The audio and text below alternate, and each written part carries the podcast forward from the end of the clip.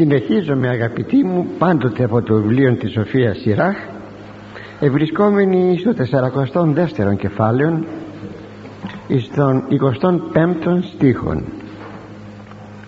Εν του ενός εστερέωσε τα αγαθά και τις πληστήσετε ορών δόξαν αυτού είναι μια συνέχεια του προηγουμένου στίχου που είχαμε αναλύσει την περασμένη φορά ο οποίος στίχος έλεγε πάντα δισά όλα είναι διπλά εν κατέναντι του ενός τον απέναντι στο άλλο και ούκε ποιησεν ουδέν ελείπων και τίποτα ο Θεός δεν έκανε που να έχει έλλειψη και εδώ η απόδοση του χωρίου που σας διάβασα είναι το ένα συμπληρώνει και υπογραμμίζει την ωραιότητα των άλλων αγαθών. Ποιος ποτέ θα χορτάσει βλέποντας την δόξαν του Κυρίου. Αυτό είναι το το εν λόγω χωρίων που συμπληρώνει όπως σας είπα και το προηγούμενο διότι το συμπέρασμα είναι τις πληστήσετε ορών δόξαν αυτού ποιος ποτέ μπορεί να χορτάσει βλέποντας τα ένδοξα θαυμάσια έργα του Κυρίου. Να πει φτάνει χόρτασα δεν θέλω να ειδώ τίποτε άλλο είναι τόσα πολλά μέσα στη δημιουργία που βλέποντάς τα να χορταίνει κανείς και να ευχαριστείτε ώστε και να υμνεί τη δόξα του Θεού ώστε να μην θέλει πουθενά ποτέ να σταματήσει. Και καλείται ο άνθρωπος να είναι παρατηρητικός των έργων του Κυρίου μην το ξεχνάμε αυτά ότι, ότι όλα αυτά έγιναν χάρη του ανθρώπου. Και ο άνθρωπος θα προσφέρει τη δημιουργία στο Θεό ως δοξολογία. Όταν λειτουργούμε ξέρετε παίρνουμε το Άγιο Δισκάριο και το Άγιο Ποτήριο που μέχρι εκείνη την ώρα είναι απλό ψωμί και απλό κρασί. Ακόμα δεν έχουμε την μεθουσίωση σε σώμα και αίμα Χριστού και σταυροειδός υψώνομαι. Και λέμε τα σα εκ των σών σι προσφέρομεν σου προσφέρομαι τα δικά σου εκ των ειδικών σου. Εκείνη την ώρα ξέρετε τι κάνουμε ολόκληρη τη δημιουργία την προσφέρομαι εις τον Θεό διότι μας την έδωσε και εμείς την επιστρέφουμε με ευχαριστία και με δοξολογία και εκείνος ο ας το πω κατάνθρωπον φιλότιμος Κύριος θα μας επιστρέψει αυτή μας την ευχαριστία με το να μας δώσει κάτι πολύ μεγαλύτερο από εκείνο που του προσφέραμε. Δηλαδή την κτήση, τη δημιουργία. Θα μας προσφέρει κάτι πολύ πολύτιμο ξαναλέγω. Τι; Το σώμα και το αίμα του Ιού του του Ιησού Χριστού. Βλέπετε λοιπόν ότι εδώ έχουμε μια θαυμασία κίνηση.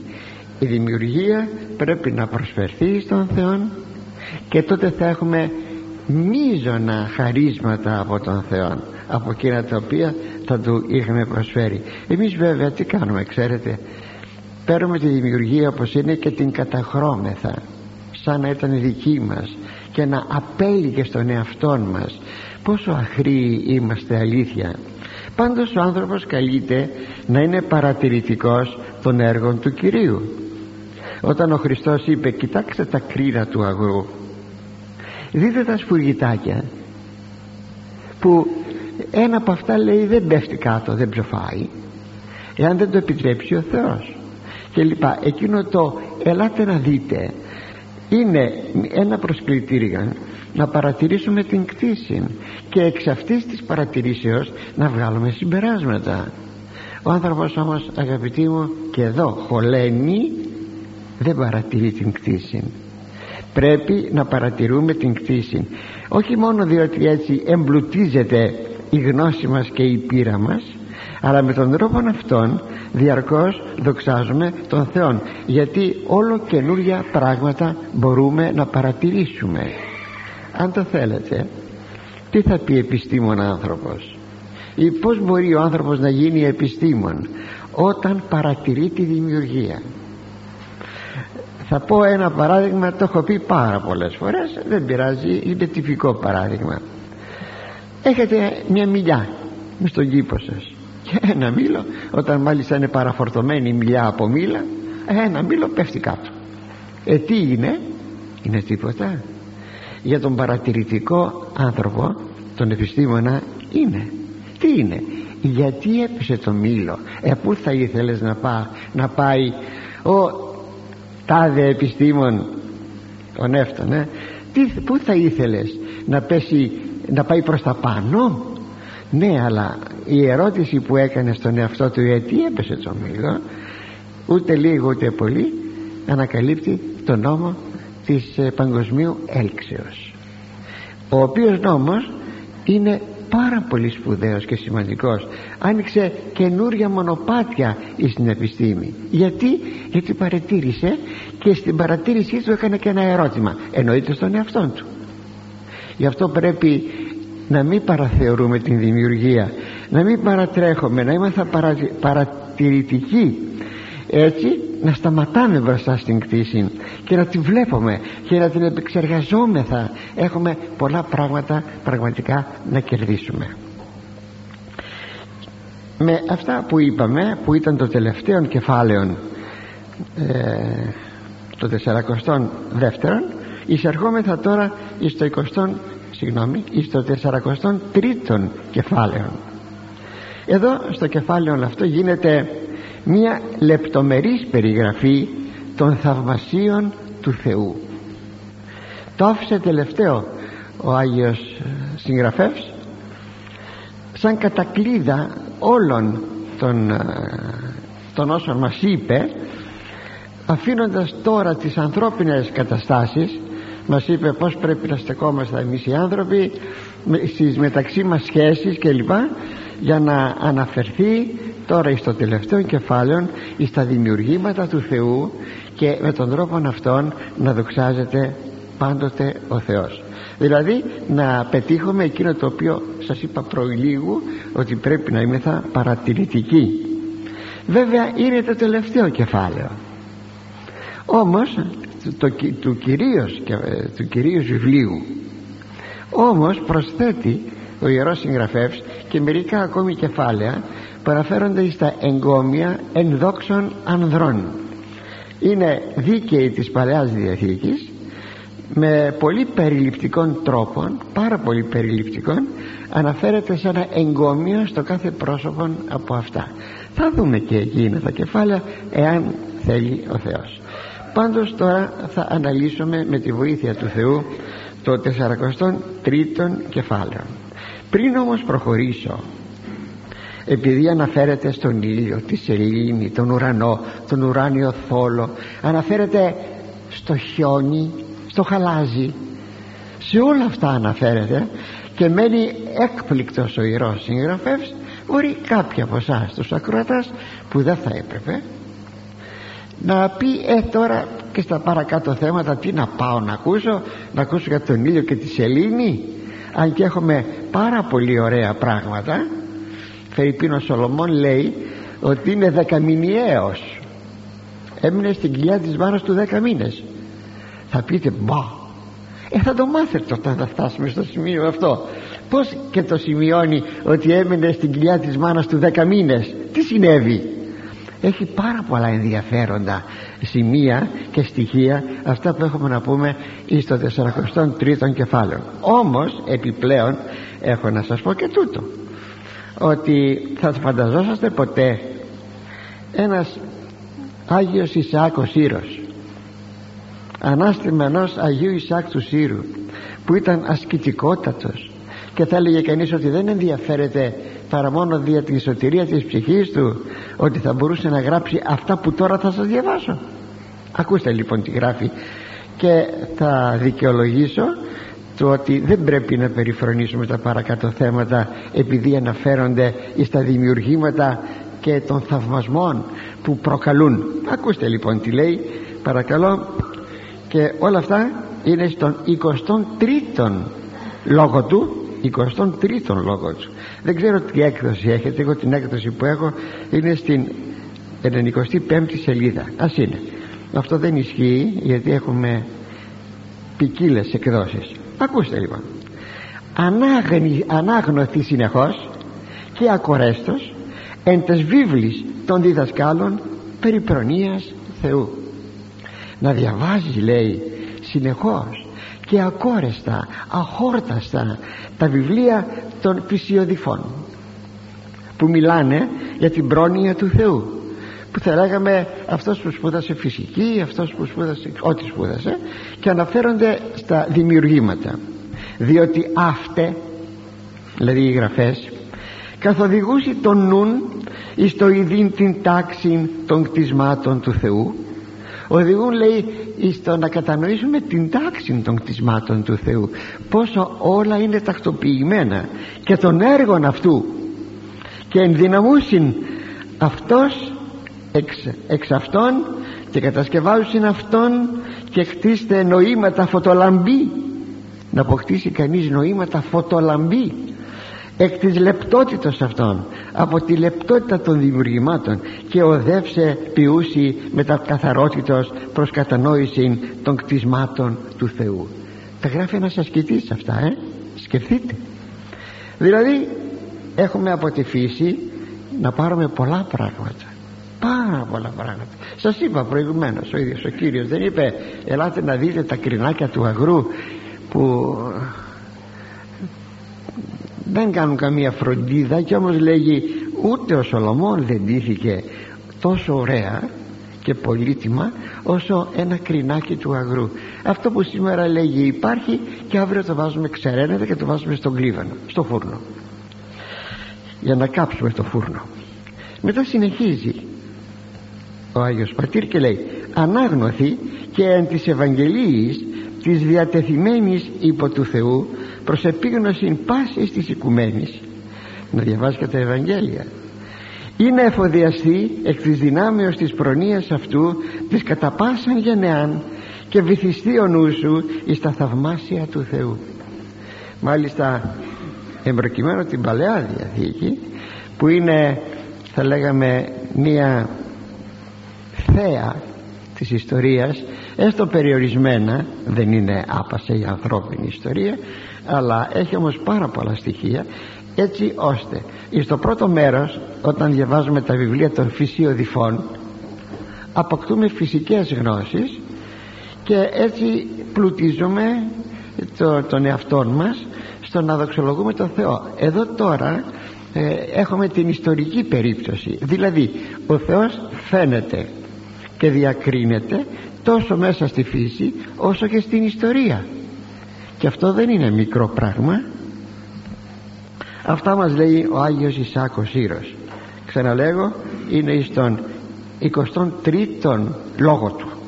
Στα απαντά του εννοείται. Και τώρα εισερχόμεθα αγαπητοί στο πρώτο χωρίο του 43ου κεφαλαίου γαβρίαμα ύψους στερέωμα καθαριότητος είδος ουρανού ενοράσει δόξης. Δηλαδή η μεγαλοπρέπεια του ύψους η καθαρότητα και η διαφάνεια του ουρανίου στερεώματος η εμφάνιση του ουρανού με όλη την θαυμαστή δόξα του είναι θέαμα καταπληκτικών. Αρχίζει εδώ ο Ιερός Συγγραφεύς με έναν ύμνον προς τον ουράνιον θόλων. Όλο αυτό που βλέπουμε από πάνω από το κεφάλι μας. Ο οποίος ουράνιος θόλος περιέχει τον ήλιον την σελήνη και τα αστέρια. Και όλα τα μετεωρολογικά θα λέγαμε φαινόμενα όπως είναι τα σύννεφα η βροχή το ουράνιο τόξο για το οποίο ιδιαίτερος ομιλεί και λοιπά και λοιπά και το χιόνι και λοιπά.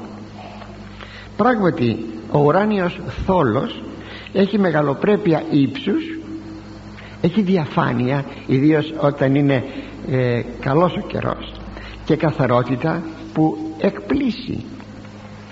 Πρέπει όμως να διασαφίσουμε εδώ κάτι πολύ σημαντικό.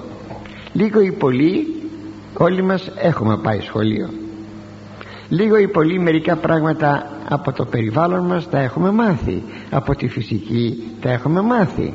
Εδώ λοιπόν θέλω να σας τονίσω ότι η αναφορά μας ό,τι θα πούμε παρακάτω και αυτό ισχύει μέχρι που να τελειώσουμε το κεφάλαιο στα φυσικά φαινόμενα ε, τα οποία είναι κατά το φαινόμενο προσέξατε το αυτό στα φυσικά φαινόμενα που είναι κατά το φαινόμενο τι θα πει αυτό; Είναι γνωστό ότι ο Ιερός Συγγραφεύς ανήκει σε μια αρχαία εποχή και μάλιστα στην πρόχριστου εποχή. Όπως και όλοι οι αρχαίοι συγγραφείς και οι Έλληνες συγγραφείς και τα λοιπά ό,τι έβλεπαν και το περιέγραφαν αυτό ήταν όπως το έβλεπαν δηλαδή τα φαινόμενα κατά το φαινόμενον έτσι ο ήλιος στρέφεται γύρω από τη γη. Ανατέλει εξ Ανατολών δι στην Δύση. Και συνεπώς ο ήλιος κινείται περί την γη ποιος δεν το ξέρει αυτό ότι αυτό πίστευαν οι αρχαίοι. Σήμερα βέβαια σε λέω στοιχειώδη γράμματα να έχουμε μάθει. Λέμε όχι. Δεν γυρίζει ε, ο ήλιος γύρω από τη γη αλλά γυρίζει ε, η γη γύρω από τον ήλιο. Αυτό ξέρετε πόσο αργά το μάθαμε. Πάρα πολύ αργά το μάθαμε. Είναι γνωστό. Ε λοιπόν όλες οι περιγραφές που θα γίνουν τώρα από μένα εδώ που θα σας αναλύουμε με τη βοήθεια του Θεού θα είναι, θα είναι τα φαινόμενα κατά το φαινόμενο όπως δηλαδή φαίνονται. Όχι όπως είναι αλλά όπως φαίνονται για να είμαι θα ακριβής με το Ιερό Κείμενο για τον λόγο που σας εξήγησα. Σήμερα γνωρίζομαι ότι αυτός ο ουράνιος θόλος αποτελεί το αχανές σύμπαν.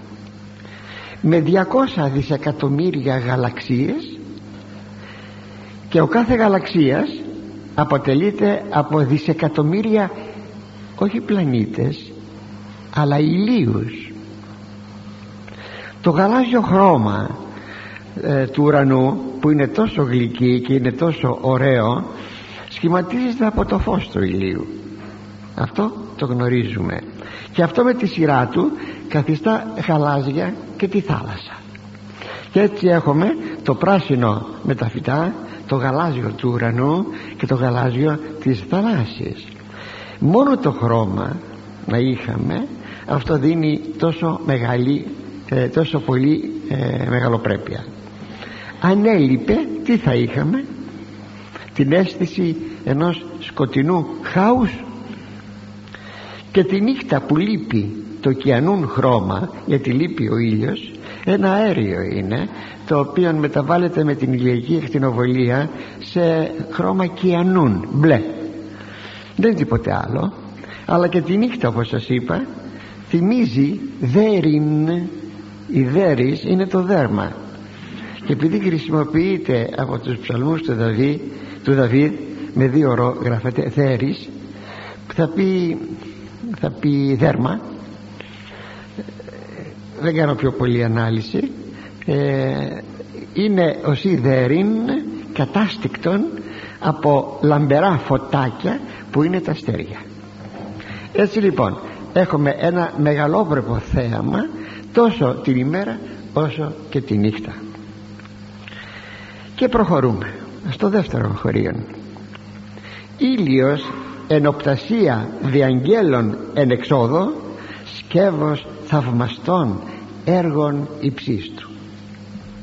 Δηλαδή ο ήλιος αμέσως μετά την ανατολή του όταν θα εμφανιστεί διαγγέλει την μεγαλοπρέπεια του Θεού.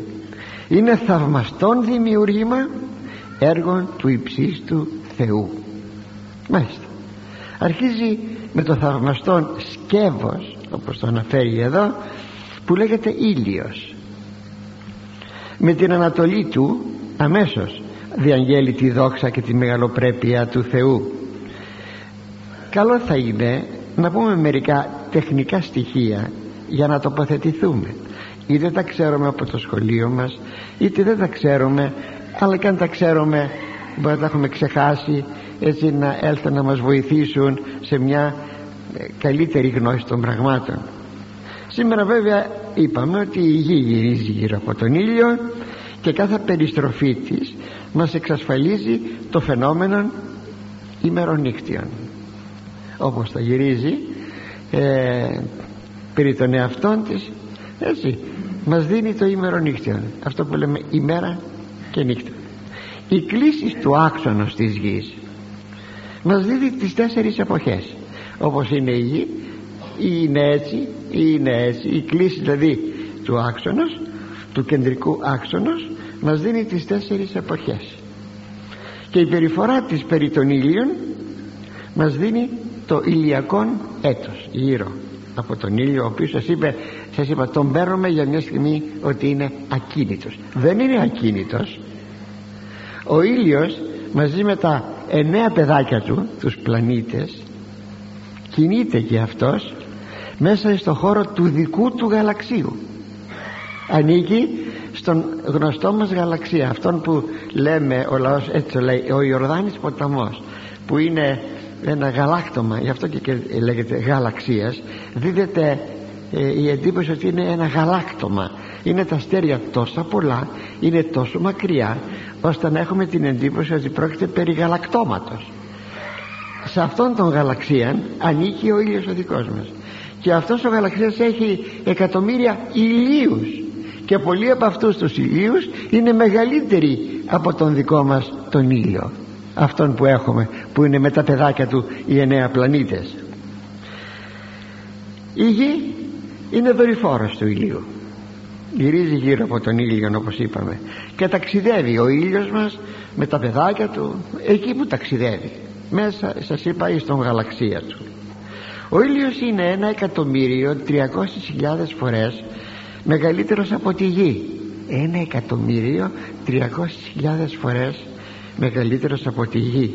Θα φανταζόσαστε αφού είναι τόσο μεγάλος να τον βλέπουμε μόνο σαν ένα δίσκο πόσο μακριά άραγε μπορεί να είναι η απόσταση γης και ηλίου είναι πάρα πολύ μεγάλη.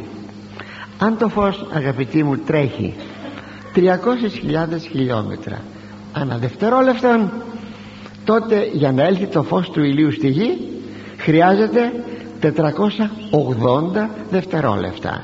Δηλαδή 8 λεπτά. Και είναι 144 144 εκατομμύρια χιλιόμετρα η απόσταση γης και ηλίου. Βέβαια τον ήλιο να ακολουθούν σας είπα εννέα πλανήτες που τα λέμε παιδάκια του. Η γη κατέχει την τρίτη θέση από τον ήλιο. Μπροστά από αυτήν είναι ο Άρης και μετά είναι η Αφροδίτη. Είπα ο Άρης λάθος ο Ερμής. Είναι ο Ερμής και μετά είναι η Αφροδίτη. Πολλές φορές τα γράφω και νύχτα αυτά και κάνω και κάποια λαθάκια να μου το συμπαθάτε. Ο ήλιος λοιπόν είναι ένας ήλιος ανάμεσα στα εκατομμύρια ηλίους του γαλαξίου μας. Ηλιών, ηλιώδεις αριθμοί ηλιώδεις ταχύτητες πραγματικά. Ας δούμε τώρα μερικά γνωρίσματα του ηλίου όπως μας τα περιγράφει η Αγία Γραφή. Ο Ερμής σας είπα η Αφροδίτη η Γη μετά από τη Γη είναι ο Άρης. Σε αυτόν που τώρα φιλοδοξούμε να φτάσουμε. Λέγει στον 20 στον 103ο ψαλμόν ο Δαβίδ ο ήλιος έγνω την δύση αυτού.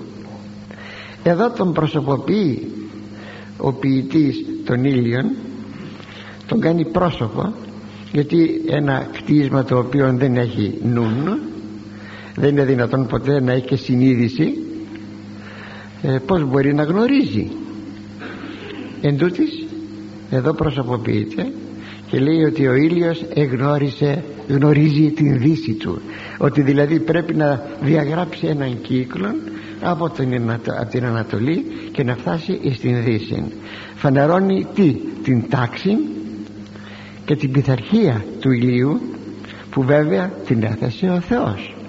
Δεν υπάρχει καμία ταξία μέσα στο σύμπαν.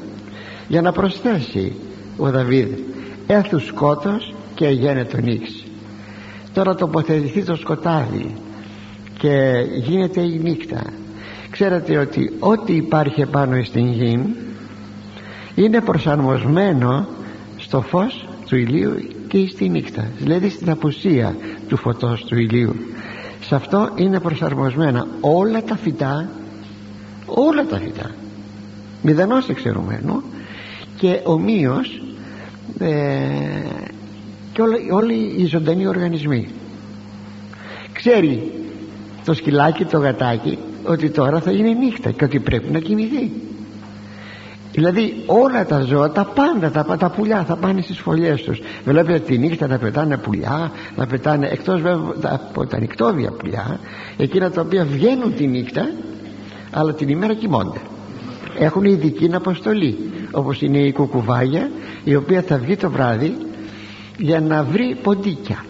Ξέρετε ότι η κουκουβάγια τρώει ποντίκια και είναι πάρα πολύ χρήσιμο πτηνών γιατί καθαρίζει τον τόπο από τα ποντίκια βεβαίως.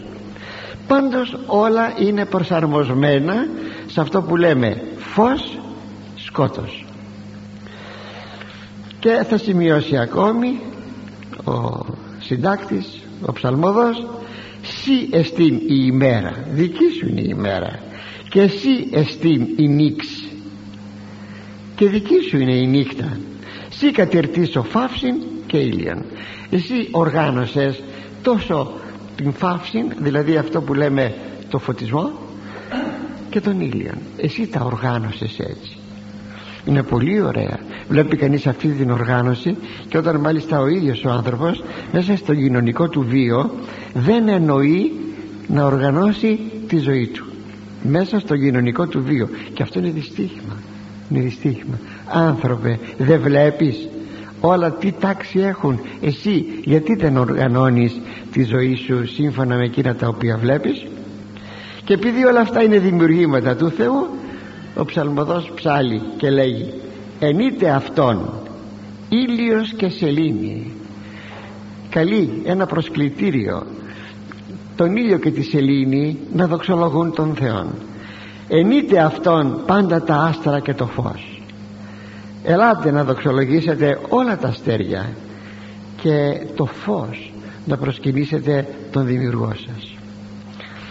Βέβαια σας είπα δεν έχουν λογικότητα. Ο άνθρωπος έχει την λογική και εκείνος είναι ο οποίος τα βλέπει όλα αυτά και τα μελετά. Και πηγαίνουμε στον τρίτον στίχον. Εν μεσηβρία αυτού αναξηραίνει χώραν και εναντίον κάματος συγγνώμη καύματος αυτού τις υποστήσεται και η απόδοση. Αυτός κατά την μεσημβρία ξηραίνει τη χώρα. Εναντίον δε της θερμότητός του ποιος είναι δυνατόν να αντισταθεί; Καλή ώρα. Που έχουμε τώρα ξέρετε τώρα δεν το λένε στα ραδιόφωνα στις ειδήσεις, δεν λένε καύμα δεν λένε καύσωνας λένε ζέστη γιατί άρχισαν οι άνθρωποι να θορυβούνται. Α έχουμε καύσωνα. Τι μπορεί να συμβεί; Αναφέρεται αναφέρεται στη μεγάλη θερμοκρασία του ηλίου. Όταν το θέρος είναι κάθετες ηλιακές ακτίνες εννοείται στο βόρειο ημισφαίριο. Όταν, εδώ εμείς ανήκουμε στο βόρειο ημισφαίριο τότε ο ήλιος είναι βλαπτικός. Όπως είπαμε τότε ο ήλιος είναι βλαπτικός. Βλάπτει γι' αυτό ο Θεός σε κάποιο ύψος από τη γη αρκετό ύψος 600 χιλιόμετρα πάνω από τη γη έθεσε ένα προστατευτικό παραπέτασμα που συγκρατεί κάθε βλαβερότητα του ηλίου αυτό το παραπέτασμα δημιουργείται με την ηλιοφάνεια και δεν υπάρχει όταν δεν υπάρχει ηλιοφάνεια και είναι μάλιστα και ας πούμε υπεύθυνο τροποντινά όχι μόνο να προστατεύει να συγκρατεί τις βλαβερές ακτινοβολίες του ηλίου αλλά και να γίνεται ανακλαστήρας χωρίς να θέλω να σας πω πολλές λεπτομέρειες γιατί θα σας κουράσω των ραδιοφωνικών κυμάτων. Έτσι μπορεί να έχουμε ε, ένα σταθμό που να ακουστεί σε όλη τη γη ένεκα αυτών των αλλεπαλλήλων ανακλάσεων. Ο σταθμός στέλνει προς αυτό το στρώμα το στρώμα ε, ανακλά το ραδιοφωνικό κύμα στη γη η γη ανακλά πάλι προς το στρώμα αυτό και έτσι μπορεί να κάνει όλο το γύρο της γης όλη τη βόλτα της γης και να ακουστεί ένας σταθμός σε όλη τη γη. Κάτω από ορισμένες συνθήκες και λοιπά. Δεν θέλω να σας κουράσω περισσότερο. Το θέμα είναι ότι αυτό το παραπέτασμα που είναι για την υγεία μας είναι ένα screen όπως λέγεται αγγλικά ένα παραπέτασμα σας προστατευτικό. Και είναι θαυμαστό διότι το φαινόμενο του θερμοκηπίου που σήμερα τόσος τόσος λόγος γίνεται το καταστρέφουμε, καταστρέφουμε αυτό το το παραπέτασμα με τα ίδια μας τα χέρια. Λέμε το όζον το καταστρέφουμε εμείς. Και έτσι το στρώμα αυτό χάνεται και ο, ο ήλιος είναι επικίνδυνος πολύ επικίνδυνος είναι καρκινογόνος παρακαλώ ούτε λίγο ούτε πολύ και λέμε ότι επιδράει επάνω στην προπαντός στην επιδερμίδα του ανθρώπου ιδίως εκείνοι που πάνε και μεσημεριανές ώρες στη θάλασσα και εκθέτουν τον εαυτό τους στην ε, ακτινοβολία είναι θανάσιμον. Είναι επικινδυνοδέστατον. Δεν πάμε ποτέ όταν οι ηλιακές ακτίνες είναι κάθετες. Είναι φοβερό. Ποτέ μην πηγαίνετε σας το λέγω στη θάλασσα να κάνετε ηλιο, ηλιόλουτρα και τα προσοχή και το φωνάζουν σήμερα και οι γιατροί και το λένε και το ξαναλένε ότι ο ήλιος είναι καρκινογόνος. Και γιατί είναι; Επειδή καταστρέψαμε αυτό το στρώμα του όζοντος και περνάει η ακτινοβολία του ηλίου και μας καταστρέφει. Ενώ ο Θεός εφρόντισε να βάλει ένα διηθητήρα ένα σουρωτήρι των βλαβερών θα λέγαμε ακτινοβολίων αλλά εμείς πάμε και τα καταστρέφουμε αυτά. Και ποιος δεν τα ξέρει δηλαδή αυτά τα πράγματα σήμερα. Ακόμη ε, ο ήλιος έχει πάρα πολύ μεγάλες θερμοκρασίες. Σκεφτείτε μόνο τι καύσιμα μπορεί να διαθέτει.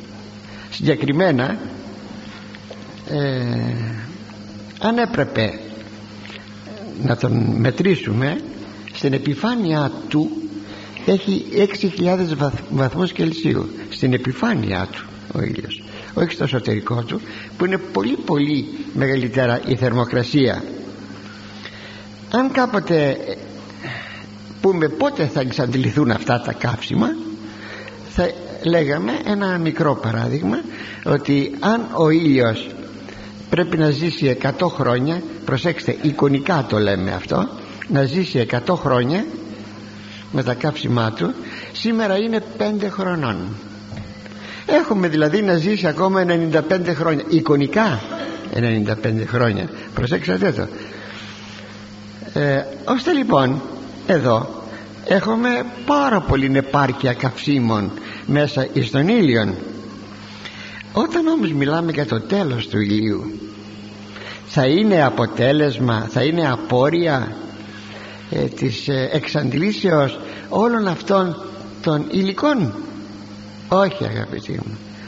Ο ήλιος θα τελειώσει μια μέρα όχι γιατί θα έχουν εξαντληθεί τα καύσιμά του τα οποία διαρκώς σκορπίζει στο περιβάλλον του μάλιστα πόσοι τόνοι ύλης φεύγουν από εκεί υπό την μορφή ηλιακής ακτινοβολίας Πού να τα λέει κανείς όλα αυτά; Πάρτε ένα βιβλίο θα τα βρείτε αυτά και είναι πάρα πολύ ωραία πράγματα Αλλά θα είναι θαυματουργικό.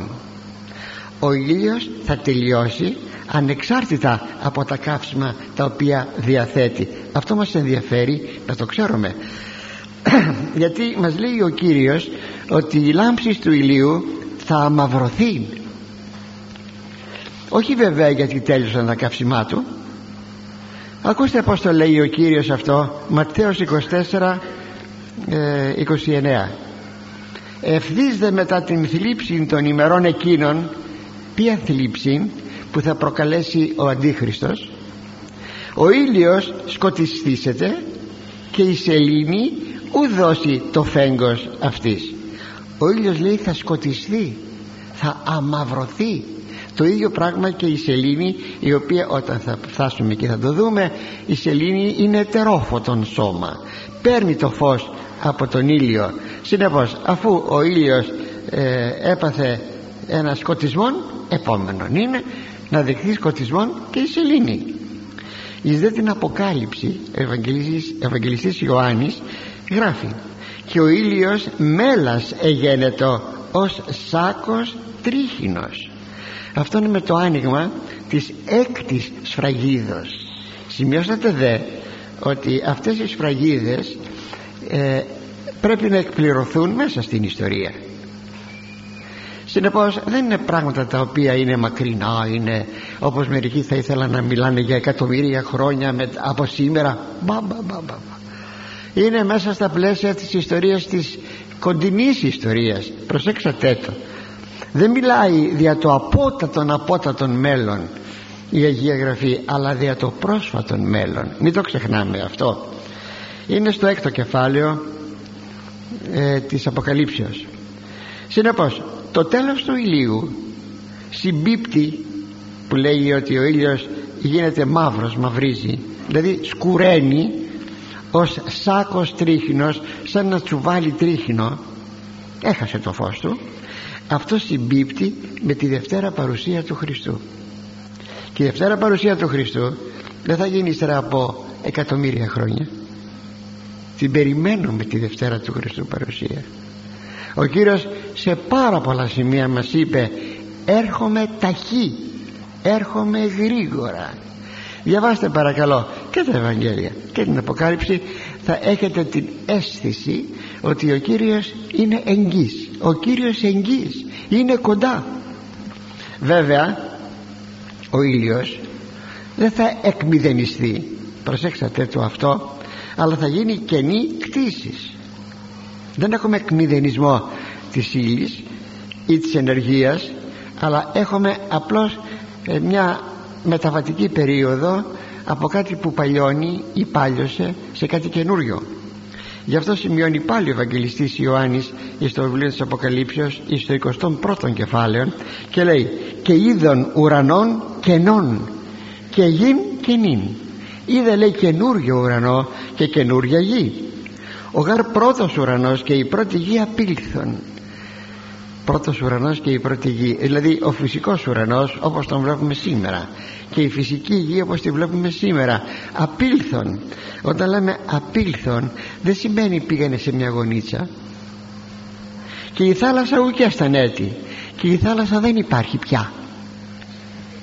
Και είπεν ο καθήμενος επί το θρόνο ιδού και να ποιώ πάντα. Να όλα τα κάνω καινούρια τι μορφή θα έχει τότε ο καινούριο αυτός κόσμος κανείς δεν το ξέρει. Ούτε να το φανταστεί.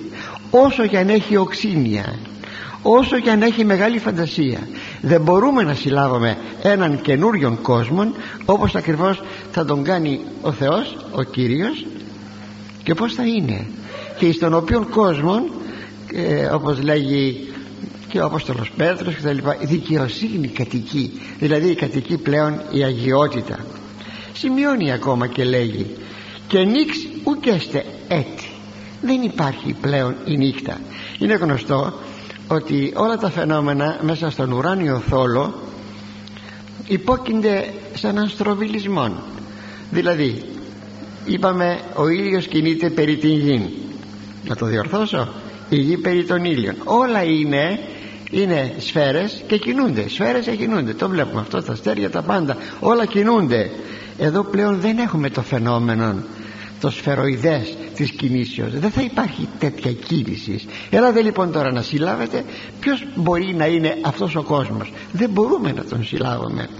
Και λέει στη συνέχεια ο Ευαγγελιστής Ιωάννης και ου χρίαν λίχνου και φωτός ηλίου δεν υπάρχει λέει πλέον ανάγκη λιχναριού ούτε και του φωτός του ηλίου. Δεν έχουμε ανάγκη από τον ήλιο το φως του ηλίου ότι Κύριος ο Θεός φωτιεί αυτούς. Γιατί Κύριος ο Θεός θα φωτίζει τον καινούριο κόσμο. Τούτο μόνο ξέρουμε ότι ο καινούριος κόσμος θα είναι η Βασιλεία του Θεού. Ναι ναι η Βασιλεία του Θεού η οποία βεβαίως δεν έχει ανάγκη από κάποιον ήλιο διότι απλούστατα θα είναι το άκτιστον φως που θα απορρέει από την ουσία του Θεού το άκτιστον φως. Καινούριος κόσμος καινούρια πράγματα.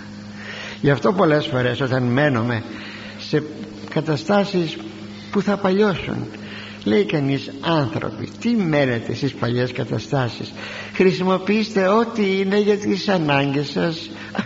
Αλλά να είστε λιγάκι ε, πιο μακρύφθαλμοι να βλέπετε λιγάκι πιο πέρα. Πως μπορεί όμως κανείς να βλέπει πιο πέρα εάν δεν γνωρίζει την πορεία της ιστορίας την πορεία του μέλλοντος κόσμου. Γι' αυτό σας είπα όλα αυτά μας είναι πάρα πολύ χρήσιμα να τα ξέρουμε. Μη πούμε ότι δεν τα χρειάζομαι. Όχι τα χρειαζόμαστε.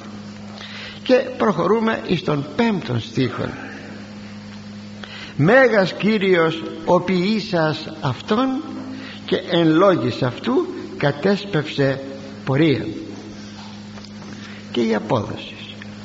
Ο δε ήλιος υπακούων εις τας διαταγάς του δημιουργού ακολουθεί πιστός την διατεταγμένη πορεία του. Εσύ θα κινείσαι έτσι. Αυτή την εντολή πήρε. Εσύ θα κινείσαι έτσι άχρη καιρού. Πότε έως όταν το χάσει τον, την ηλιοφάνειά του θα γίνει σαν τρίχνος σάκος όπως σας είπα αλλά τώρα όμως θα κινείσαι έτσι. Θα φωτίζεις ό,τι θα φωτίζεις και τα λοιπά είναι η ακρίβεια των λεγόμενων φυσικών νόμων. Ξέρετε η φυσική νόμη είναι μεγάλη ιστορία. Μάλιστα μερικοί θέλουν να μιλάνε μόνο περί φυσικών νόμων και δεν αντιλαμβάνονται ότι η φυσική νόμη είναι δημιούργημα του ιδίου του δημιουργού. Ναι. Και βάζουν τους φυσικούς νόμους πιο πάνω από το Θεό. Πιο πάνω από το Θεό. Ναι, και μάλιστα με το δεδομένο αυτό ότι οι φυσικοί νόμοι είναι πιο πάνω από το Θεό δεσμεύουν το Θεό να κάνει ένα θαύμα. Γιατί λένε τι θα πει θαύμα. Θαύμα θα πει ότι βάζουμε στην άκρη τους φυσικούς νόμους. Δεν τους βάζουμε στην άκρη. Απλώς οι φυσικοί νόμοι για μια στιγμή παραχωρούν εκείνο που θέλει ο δημιουργός των και γίνεται εκείνο που θέλει. Δεν καταργούνται οι φυσικοί νόμοι. Απλώς λίγο για κάποιο χρόνο παραμερίζονται. Τίποτε άλλο. Και επανέρχονται. Δεν είναι λοιπόν η φυσική νόμη πιο πάνω από το δημιουργό μην φτάσουμε σε αυτήν την υπερβολή. Παρά την πληθή των ουρανίων σωμάτων που μιλήσαμε τώρα για αυτήν την ακρίβεια που δεν έχουν στατικόν αλλά δυναμικό χαρακτήρα τα πάντα κινούνται. Τίποτα δεν είναι ακίνητον. Πουθενά δεν προσκρούν. Πουθενά δεν προσκρούν. Να σας πω δύο λόγια για τους διάτοντες αστέρες μόνο δύο λόγια. Έτσι διασαφιστικά λόγια. Διάτοντες αστέρες είναι όταν βλέπουμε κάποια αστέρια εντός αγωγικών τη νύχτα να πέφτουνε. Διαγράφουν μία τροχιά και χάνονται. Δεν πρόκειται περί αστέρων. Γιατί μπορεί να πει κανείς να και τα αστέρια πέφτουν δεν πρόκειται αγαπητοί μου για αστέρια. Τίποτα ξέρετε τι είναι. Είναι μικρές ή μεγάλες πέτρες. Πέτρες από τη διάλυση μιας ουράς, ουράς κομίτου. Και αυτοί περιστρέφονται και όταν έρθουν σε επαφή με την ε, υγιεινή ατμόσφαιρα απλούστατα τρίβονται μέσα στην ατμόσφαιρα την γήινη και πυρπολούνται και χάνονται γίνονται στάχτη. Ξέρετε πόσοι τέτοιοι πέφτουν πάνω στη γη και προσθέτουν κάποιο βάρος μάλιστα στην γη. Θα μου πείτε ε τώρα θα μετρήσουμε και το βάρος των διατών των αστέρων που πέφτει στη γη. Σαν σκόνη ε εκείνοι που έχουν την αρμοδιότητα τα μετράνε όλα. Και καλά κάνουν καλά κάνουν πάντως το θέμα είναι ότι δεν είναι αστέρια που έχασαν τον προορισμό τους την πορεία τους και τώρα χάνονται πέφτουν και τα λοιπά αυτοί είναι οι διάτοντες λεγόμενοι αστέρες λέει ακόμη ο ψαλμοδός για τον ήλιο ότι αγαλιάσετε ως γίγας δραμήν οδών αυτού. Απ' του ουρανού η έξοδος αυτού και το κατάντημα αυτού έως άκρου του ουρανού. Δηλαδή θα αγαλιάσει λέει ο ήλιος θα χαρεί τον προσωποποιεί και εδώ. Σαν γίγαντας που τρέχει γίγας δραμήν την οδόν αυτού σαν ένας γίγαντας που τρέχει το δρόμο του απάκρου του ουρανού από τη μία άκρη του ουρανού από την Ανατολή εννοεί και η, έξοδο, η έξοδος αυτού και το κατάντημα αυτού έως άκρου του ουρανού. Και εκεί που φτάνει είναι ειδήσει. τρέχει λοιπόν σαν ένας πελώριος γίγας με χαρά. Τρέχει ο ήλιος. Αυτά για την διατεταγμένη πορεία του ηλίου που όλα ο Θεός τα έχει βάλει μέσα σε μία τάξη. Εμείς όλα αυτά τα βλέπουμε και δοξάζουμε τον Κύριο. Αυτό που λένε είμαι φυσιολάτρης δεν είναι σωστή έκφραση. Το να παρατηρήσω γιατί μου αρέσει να παρατηρώ όλα αυτά τα πράγματα και να θαυμάζω και λέμε είμαι φυσιολάτρης όχι δεν είμαι θαλάτρης της φύσεως. Δεν λατρεύομαι τη φύση όπως έχουμε σήμερα μάλιστα την αναβίωση της ιδεολατρίας που είναι τόσο τόσο φοβερό φαινόμενο. Ύστερα από 2.000 χριστιανισμού να ξαναγυρίζουμε στην ιδεολατρία διάβαζα για την ιδεολατρία της Σοφία Σολομώντος στην Παλαιά Διαθήκη. Είναι μία μορία η ιδεολατρία μία μορία πραγματικά. Απλώς βλέπουμε την φύση δεν τη λατρεύουμε βλέπουμε την φύση ας πούμε καταχρηστικός λέγεται η ψιολάτρης καταχρηστικός. Βλέπουμε τη φύση και δοξάζουμε τον Θεό. Και να τη βλέπουμε σας είπα στην αρχή της ομιλίας πρέπει να την παρατηρούμε ολόκληρη τη δημιουργία. Και ερχόμεθα τώρα στον έκτον στίχον. Ό,τι είχε να πει για τον ήλιο το είπε. Τώρα μπαίνει σε ένα καινούριο θέμα. Μπαίνει στη σελήνη και λέει ο Ιερός Συγγραφεύς και η σελήνη εν πάσιν εις καιρόν αυτής ανάδειξην χρόνων και σημείων αιώνας. Και η απόδοση. Και η σελήνη σε όλα εις όλα και εις όλας στα ώρας πάντοτε εκ ακριβής δείχνει τις εποχές του έτους και είναι αιώνιων σημείων.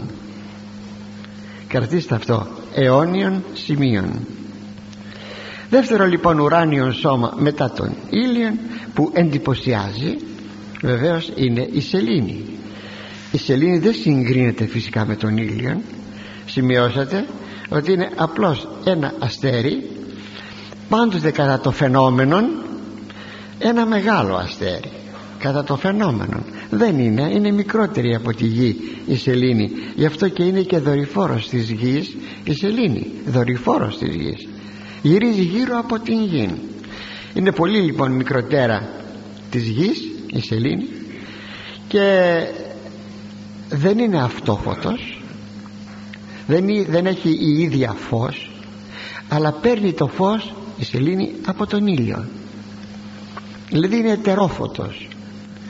Και το καταπληκτικό του αιώνος μας ξέρετε ποιο είναι; Ότι έφτασε μέχρι εκεί ο άνθρωπος μέχρι τη σελήνη έφτασε ο άνθρωπος. Αυτό έγινε στον αιώνα μας. Πριν από μερικά χρόνια. Θυμάμαι ήμουν στη Λάρισα ήταν ο μακαριστός θεολόγος κάναμε λειτουργία στον Άγιο Κωνσταντίνο. Μου είπε επί το γεγονότι ότι επάτησε ο άνθρωπος επάνω στη σελήνη ήταν καταπληκτικό το εγχείρημα καταπληκτικό. Μου είπε να κάνω μια ειδική ομιλία γύρω από το θέμα ότι, ότι ο άνθρωπος έφτασε να πατήσει επάνω στην σελήνη. Δεν έχει νερό. Είναι άγωνος και έρημος. Και με γυμνό μάτι ακόμα παρατηρούμε το έδαφος της που είναι ανώμαλον. Θεωρείται ότι πέφτουν διάτοντες αστέρες ας το πούμε πάνω εκεί. Ανοίγουν κάποια βαθουλώματα και τα λοιπά και τα λοιπά. Αλλά ξαναγυρίζω. Ποιος άνθρωπος τότε που κατεκτήθη η σελήνη δεν συνεκινήθη. Δεν τον εντυπωσίασε το πράγμα αυτό. Το ενθυμίστε ο Θεός και αυτό το επέτρεψε. Μεγάλη δόξα του που έδωσε και στον άνθρωπο το λεγόμενο κυριαρχικόν. Τι είναι αυτό το κυριαρχικόν ξέρετε; Όταν ο Θεός έκανε τον άνθρωπο μεταξύ των όποιων χαρακτηριστικών που τον εκόσμησε και του είπε ότι είναι και εικόνα του Θεού και τα λοιπά και τα λοιπά του έδωσε και ένα στοιχείο που είναι το κυριαρχικό δηλαδή να είναι κύριος. Αυτό θα πει κυριαρχικό να είναι κύριος ολοκλήρου της δημιουργίας. Θα έλεγε κανείς και του φεγγαριού γιατί όχι. Απόδειξης ότι πάτησε το πόδι του ο άνθρωπος επάνω στην σελήνη. Δεν θέλει περισσότερη απόδειξη από αυτό. Άρχι όπως λέει το κείμενο εκεί της ε, γενέσεως της Παλαιάς Διαθήκης να άρχει επάνω λέει στα ζώα να άρχει επάνω στα ψάρια της θαλάσσης να άρχει το κυριαρχικό ναι επάνω σε όλα. Χάρη του ανθρώπου έγιναν αυτά και για να δοξάζεται ο Θεός. Και σας είπα προηγουμένως ότι όλη αυτή η δοξολογία πρέπει να γυρίσει πίσω εις τον Θεό δια των χειρών του ανθρώπου. Ναι ναι. Και προχωρούμε. Εις τον επόμενο στίχο τον έβδομο στίχο από σελήνης σημείων εορτής φωστήρ μειούμενος επί συντελείας. Δηλαδή είναι φωστήρ γιατί φωτίζει. Που το φως της με την πάροδο των ημερών λιγοστεύει μέχρι πλήρους εκλήψεως. Ξαναλέγω κατά το φαινόμενο όπως βλέπουμε εμείς από τη γη. Γι' αυτό από τη σελήνη καθορίζονται οι ημέρες των εορτών γράφει ο Ιερός Συγγραφεύς ο δίσκος ο φωτεινός δίσκος της σελήνης αυξάνει και μειούται το ξέρουμε επειδή παρεμβάλλεται βεβαίως η γη. Λέμε όταν πρωτοεμφανίζεται το φεγγάρι εμφανίζεται ορατά. Κάπου δυτικά εκεί εμφανίζεται σε λίγο θα βασιλεύσει και βλέπει κανείς κάπου, κάτω από κάποιες συνθήκες και το υπόλοιπο του φεγγαριού αλλά όχι πολύ καθαρά.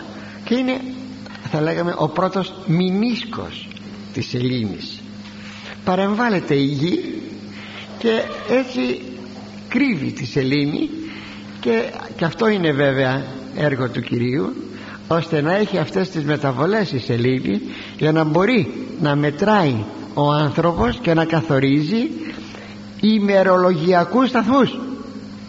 Ημερολογιακούς σταθμούς ναι. Εκτός λοιπόν από την ποικίλη χρησιμότητα του ηλίου και της σελήνης η παρουσία των δύο αυτών μεγάλων αστέρων καθορίζει και τη μέτρηση του χρόνου. Γι' αυτό σημειώνει η γένεσης. Ακούστε τι λέγει από το πρώτο κεφάλαιο στον 14ο στίχο και είπεν ο Θεός γεννηθήτωσαν φωστήρες εν το στερεώματι του ουρανού εις φαύσιν επί της γης. Να γίνουν φωστήρες στον ουρανό για να φωτίζουν τη γη. Του διαχωρίζει αναμέσων της ημέρας και αναμέσων της νυχτός. Είδατε; Και έστωσαν εις σημεία και εις καιρούς και εις ημέρας και εις ενιαυτούς. Δηλαδή καθορίζουν αυτά τα δύο ουράνια σώματα καθορίζουν και ο ήλιος δηλαδή και η σελήνη καθορίζουν ε, τον χρόνο. Τον χρόνο που θα μετράει ο άνθρωπος.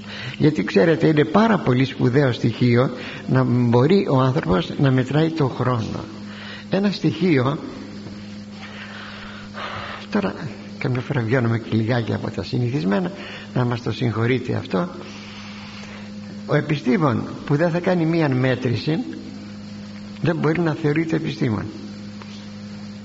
Ένα στοιχείο μιας επιστημονικής εργασίας είναι η μέτρηση. Ξέρετε δε ότι είναι ολόκληρη δουλειά ολόκληρη δουλειά πραγματική έχω υπόψη μου.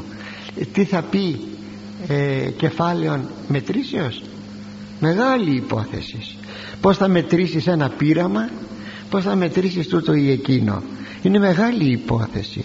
Αν λοιπόν δεν έχουμε το στοιχείο της μετρήσεως δεν έχουμε επιστήμη. Ο Θεός εφρόντισε να μας δώσει τις δυνατότητες αυτής της μετρήσεως. Αυτές δε οι μετρήσεις είναι ποικίλες. Δεν είναι μόνο βάζω στη ζυγαριά ούτε παίρνω τη μεζούρα. Είναι ποικίλες ποικίλες αυτές οι μετρήσεις. Και όπως σημειώνει εδώ η Σοφία Σιράχ επανερχόμενος στο θέμα μου είναι σημείων εορτής χρόνου. Σημείων εορτής. Δηλαδή μετρήσεως ημέρας αργίας ή ημέρας εργασίας. Και αυτός ο χρόνος θα είναι πρόσθετος στην εβδόμη ημέρα που καθορίζεται από τον νόμο του Θεού ως αργία είναι γνωστό η εβδόμη ημέρα είναι αργία που καθημάς τους χριστιανούς είναι η Κυριακή η ημέρα της Αναστάσεως του Χριστού. Έξω δηλαδή από το, την επανάληψη της εβδόμης ημέρας έχουμε και τις έκτακτες περιπτώσεις που είναι οι διάφορες γιορτές. Και πηγαίνουμε στον 8ο στίχον μην κατά το όνομα αυτής εστίν. Αυξανωμένη θαυμαστών εναλλιώσει σκεύος παρεμβολών εν ύψη εν στερεώματι ουρανού εκλάμπων. Η απόδοση χάρη, χάρη εις αυτήν διακρίνεται ο ένας μήνας από τον άλλον. Αυξάνεται κατά τρόπον θαυμαστών στις διαφόρους φάσεις της. Είναι φωτεινών αντικείμενων ανάμεσα στις στρατιές των αστέρων εκλάμπουσα εις το στερέωμα του ουρανού. Πάντα κατά το φαινόμενο όπως ήδη σας έχω εξηγήσει. Πράγματι έχουμε τον λεγόμενον σεληνιακόν μήνα. Το σκεφτήκατε; Τον σεληνιακόν μήνα που αποτελεί 27 ημέρες. 27 ημέρες. Και περιέργως το σεληνιακόν μήνα ακολουθούν και κάποια βιολογικά φαινόμενα. Αν το ξέρετε γι' αυτό. Όπως είναι η έμεινος ρίσης της γυναικός. Στα 27 ημέρες. Κάνει εντύπωση αυτό αλήθεια κάνει εντύπωση. Η επίδραση δηλαδή του κύκλου της σελήνης επί της εμείνου ρίσεως της γυναικός. Όπως η γέννηση του ανθρώπου είναι δεκάμινος παρακαλώ. Σας το είπα προηγουμένως πάντοτε κατά την σεληνιακή μέτρηση. Για παράδειγμα γράφει ο Σολομών η μη μεν καγώ θνητός άνθρωπος ίσως άπαση και γηγενούς απόγονος πρωτοπλάστου ένας άνθρωπος όπως όλοι οι άνθρωποι. Και εν χιλία μητρός εγλήφιν εσχηματίστηκα μέσα στην κοιλιά της μάνας μου. Σάρξ δεκαμηνιαίο χρόνο παγής έγινα σάρκα σε δέκα μήνες. Ενέματι εξπέρματος ανδρός και ειδονής ύπνος συνελθούσης. Τα γνωστά της διαδικασίας προκειμένου να γίνει σύλληψης και γέννησης. Και εγώ δε γενόμενος έσπασα τον κοινόν αέρα και επί την ομοιοπαθή κατέπεσον γην και πρώτην φωνήν την ομοίαν πάση ίσα κλαίων. Κλαίγοντας όπως όλα τα μωρά. Μία δε πάντων είσοδος εις των βίων έξοδος δε ίση όλοι μπαίνουμε στον κόσμο αυτόν από μία πόρτα. Και βγαίνουμε από μία πόρτα. Πράγματι αν θέλετε δέκα σεληνιακοί μήνες επί 27 ημέρες είναι 270 ημέρες. 270 ημέρες δια του 30 που είναι ο μήνας έχουμε 9 μήνες. Έτσι λοιπόν μην, μη θορυβήστε ότι το παιδάκι σας θα μείνει στην κοιλιά σας 10 μήνες. Όχι είναι όπως σας εξήγησα